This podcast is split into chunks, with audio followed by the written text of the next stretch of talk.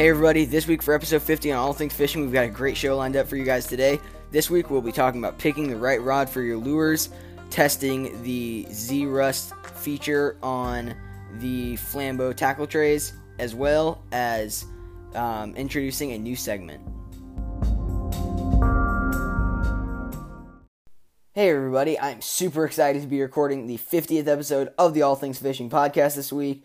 And this week, like I said in the introduction, for the main part of the episode, we will be talking about picking the right lures for your rods, or picking the right rods for your lures, whichever way you want to look at that. But also, we have some. I have a couple announcements to make. So first off, um, I have a new segment, like I talked about, and it's going to be called Lure of the Week. So basically, what this segment will be, it'll just give the, uh, the give the give the show a bit more, I guess you could say, character, but just a bit more like the shows have not, the episodes have not been super long, so a bit more runtime. Um, so lure of the week is going to be basically I will pick a um a lure that based on what the weather looks like and what the water temperature and color around like um that I fish looks like. Based on all that, I will basically just decide what um I'll just make an educated guess, I guess you could say, um, on what lure would what type of lure, what color, and then what like brand would be good for fishing that week. And then, um, so basically, that's how it'll be. And then um, the next week, so next week's when um, next week's episode comes out, I will in that episode basically just take the lure that really did work for that week and like see if I was right. Uh, like compare it to the lure that I guessed would work for the week and see like how um how much like how how comparable they were and if my guess was right. And then I'll just um guess again and hopefully it'll be right next week. So that is um, that's lure of the week. I'm pretty excited about it. I've been thinking about it for a while. Uh, so yeah, so that's how I'm gonna do it. Hopefully, um, it'll help you guys pick what lure to throw. But um, this is not to be like the best lure. Obviously, this is not going to be the lure that will work everywhere in the United States. Like I, for like someone like me who lives in the DC area, um, it is not like it, like if you live in if you live in um, Michigan, that is probably not the lure to throw right now. So um, just with that in your mind, I hope you guys like that segment. And for the lure of the week this week, we've got the Cotton Cordell Super Spot. So just based on the water, temperature, and the color, this is the lure I would pick to throw in really whatever pattern and color you can find it in. It's just a great lure. It's like three bucks at Walmart. So uh, the Cotton Cordell Super Spot is the lure I would throw um, for bass this week. So next up, um, I'll talk about how fishing has been going the past week since I last recorded. Um, I really only gotten to fish once. That's when I really paid attention to the water and how it looked, and um, to see like what lure I would throw this week. Um, we didn't catch anything, so it was not great fishing. The catfishing is not the um, catfish fishing has not been the greatest over the past few weeks. Hopefully, it'll get better before the summer ends. Um, yeah. So, I got another announcement to make here. Uh, we got Zerust.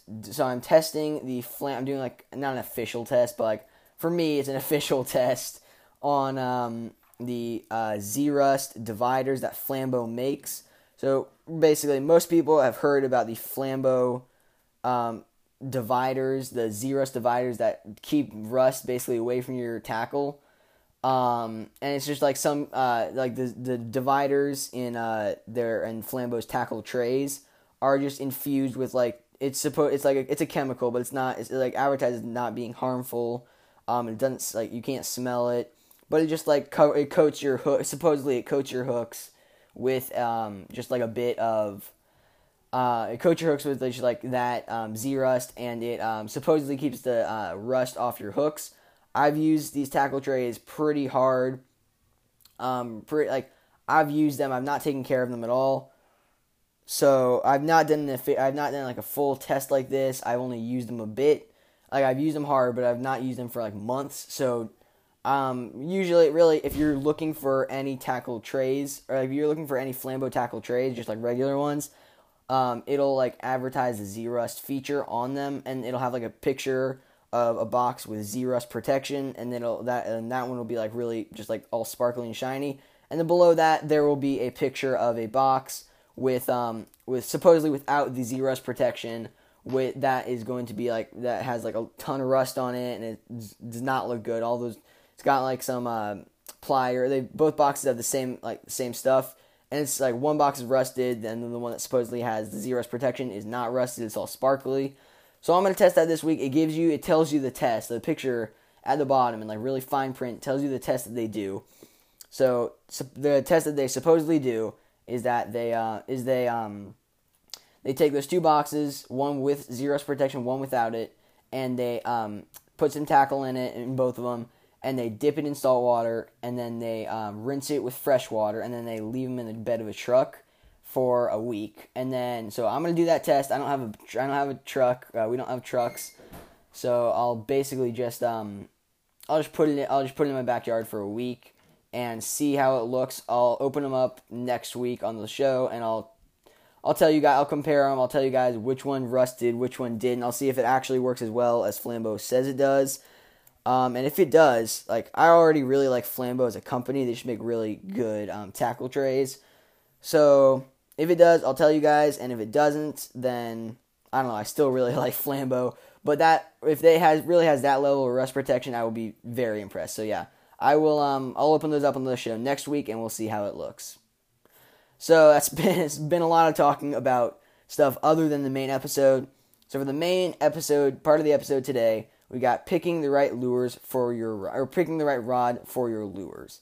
So really, we'll just like um, take, well, basically just like pick. Uh, so this will hopefully this uh, this show is this episode is basically going to help you guys if you are trying to get a bit more um, if you're trying to get a bit more specific with the types of lures that you put on your rods. So like if you're if you want to if you have the money and you want to buy like two or three more setups, these setups will basically um, they'll basically cover you if you have um, they'll basically like I'll have like a basically a list of lures that you can throw on like medium rods and I'll have a list of lures you can throw on medium heavy rods. So I'll go ahead and get into that. So for spinners, uh, micro baits, finesse jigs, and spoons, you're going to want a medium light or light action rod. So that rod is just going to give you um, a lot more sensitivity. It's going to be like if you get a nice one, it's going to be sensitive no matter what though, because it's medium light or medium, or sorry, medium light or or light. Um, then it is going to be uh, then it's going to be like a very uh, it's going to be a very sensitive rod. It's going to be very bendy. You're going to be able to feel bites very well. So that's what you're going to want to use for spinners, micro baits, uh, finesse jigs, or um, spoons, and then you're going to want a five and a half foot rod for those. And then generally, you're going to want a spinning reel. Really, no matter what, you want a spinning reel for this because it's just so much easier to cast um, light lures on spinning on a spinning rig um, than it is on a bait caster or a spin caster. So basically, um, and then on that reel, you're going to want four to eight pound line so anything between four and eight pounds, really, um, it'll just give you some extra sensitivity in the line there, and also the fish will not be able to see it as well. And then um, for that line type, you're going to want either uh, mono or fluoro. So next up is medium depth crankbaits, lipless crankbaits, jerkbaits, spinners, bigger spinners specifically, and then regular sized jigs. So this medium action rod is like crankbaits. No matter what, you want a medium action rod for crankbaits. It's just like if you're a big crankbait fisherman, it's worth it to get a nice, uh, a nice medium action rod because it's just easier to use crankbaits on medium action rods. Um, and then really lipless crankbaits, uh, and uh, spinner like regular big spinners and uh, regular size jigs are just um, other things that's uh, convenient to throw um, on a on um, a medium action rod. So on that rod, you're also gonna want for those lures, you're also gonna want six through seven foot, a six through seven foot rod, um, and that rod is um, really it could be six, it could be six and a quarter, it could be six and a half, it could be um, it could be a seven foot rod. So really anything between six and seven foot rods is gonna be what you want for these crankbaits. Personally, I like six and a half foot rods. Um, really for anything in that category because um, I just it's it, they compact they're smaller you don't need a giant rod so yeah. And then for these I just prefer um, bait caster reels for these types of lures. Um, you can just cast far you can not not really cast farther than on a spinning rig but you can cast more accurately than on a spinning rig with these. And um, on that reel you're to want 15 to 20 pound line and you're to want mono or braid so I would prefer braid, probably prefer like braid is going to be preferable for these types of lures, and then um, yeah, braid is going to be preferable for these types of lures, but it's more expensive than mono, and mono will absolutely do the job. So next up, you're going to want jointed swim baits, um, uh, deep diving crankbaits, or frogs. So on these, on like on jointed swim baits, deep diving crankbaits, or frogs, you're also going to um, for those like for the rod you're going to get for those, you're going to want a medium to or medium heavy action rod. Then you're going to want it to be six and a half feet specifically because that's just the best length for me that I found. So six and a half really to seven feet, I guess, but six and a half is going to be the best. And then you're going to want a um, a bait caster or spinning reel for these. And then on that reel, you're going to want 15 through 65 pound braid, uh, really uh, 15 through 65 pound uh, mono, fluoro, or braid.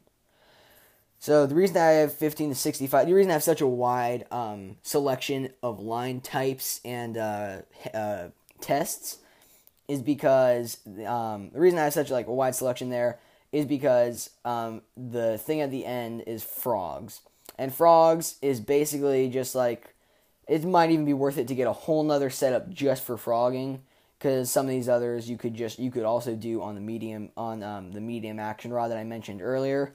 But for frogs, you need to have like anything over 50 pound, um, 50 pound line, and it has to be braid. Because you're pulling your um your line's going to be like rubbing against everything in that water when uh, in the um, situations that you'll be using frogs, and um it also doesn't matter because the fish like the fish can't. It doesn't matter how thick the line is. Like the bass aren't going to be able to see the line to be like scared away by it because it's going to be on the top of the water because it's not going to be able to sink through whatever scum you're going to be using a frog on top of.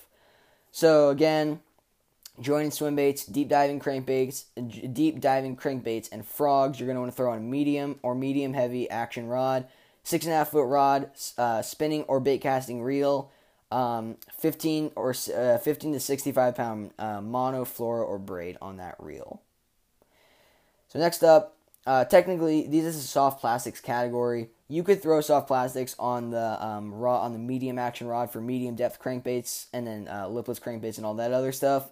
You could throw them on there, but it's worth it to have a. Um, if you're like a big bass fisherman, it's worth it to have. Um, it's worth it to have uh, a whole nother setup for your. Uh, a whole nother setup for your uh, soft plastics. So this raw for soft pla- for any soft plastics.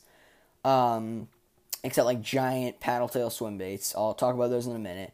But mo- for the majority of soft plastics, you're going, you're like it has to be medium, a medium action rod, um, six and a half foot or seven, really six and a half to seven and a half foot rod length, um, and then mono or fluoro and ten to fifteen pound um, test.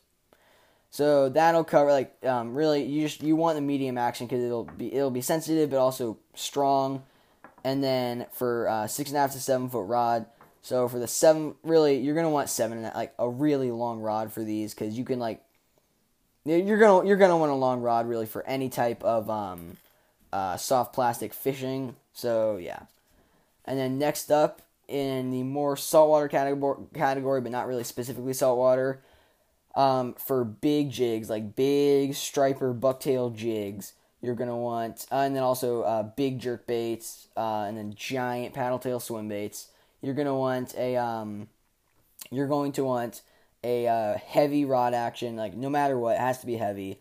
Um, and then seven to eight foot rod length, and then twenty to forty pound braid. So those big, like I have like some two ounce or three ounce uh, bucktail jigs that are massive. You can't throw on anything else other than heavy action. And then I got like a giant, uh, a giant um, jerk bait made by Daiwa. A giant, so like this thing's like three or like this thing's probably six or seven inches long. I'll, I'll measure in a minute, but it might even be like ten inches. It's a big like there there's some big lures out there, and a heavy having like a heavy action rod. If you're using these lures, having a heavy action rod with um, seven to eight foot rod length, and then also a spinning reel no matter what, and twenty to forty pound braid will just be that's basically the perfect setup for that type of uh, for that type of fishing. So that's the episode for today. Um, probably half this episode was not even the stuff that uh, not even the main part of the episode but um, so hopefully that uh, picking hopefully that matching rods to lures and rod action and stuff and the types of reels hopefully that helped you guys Um, again, you can just get like an Abu Garcia Black Max and a cheap rod from Walmart, and you can use all these lures except like the big saltwater ones on that rod, and it'll be fine. So really, this is just like if you're a big, if you're like a, if you're a bass fisherman, you're really into bass fishing. Um, then this is something if you if you want to get more like, if you're trying to get more like I guess professional with your setups, then this is like something that will just um, this will be like spe- specific. If you're trying to get really more specific and professional with your setups, um, hopefully this helped you pick what lure or what rod to get for certain types of lures. Um, yeah, so actually right now I'm going to go do the uh, the um, uh, Zerust divider, the Zerust infused divider test, and I'll talk about the results from that on uh, the show next week. And uh, I'll see you guys then.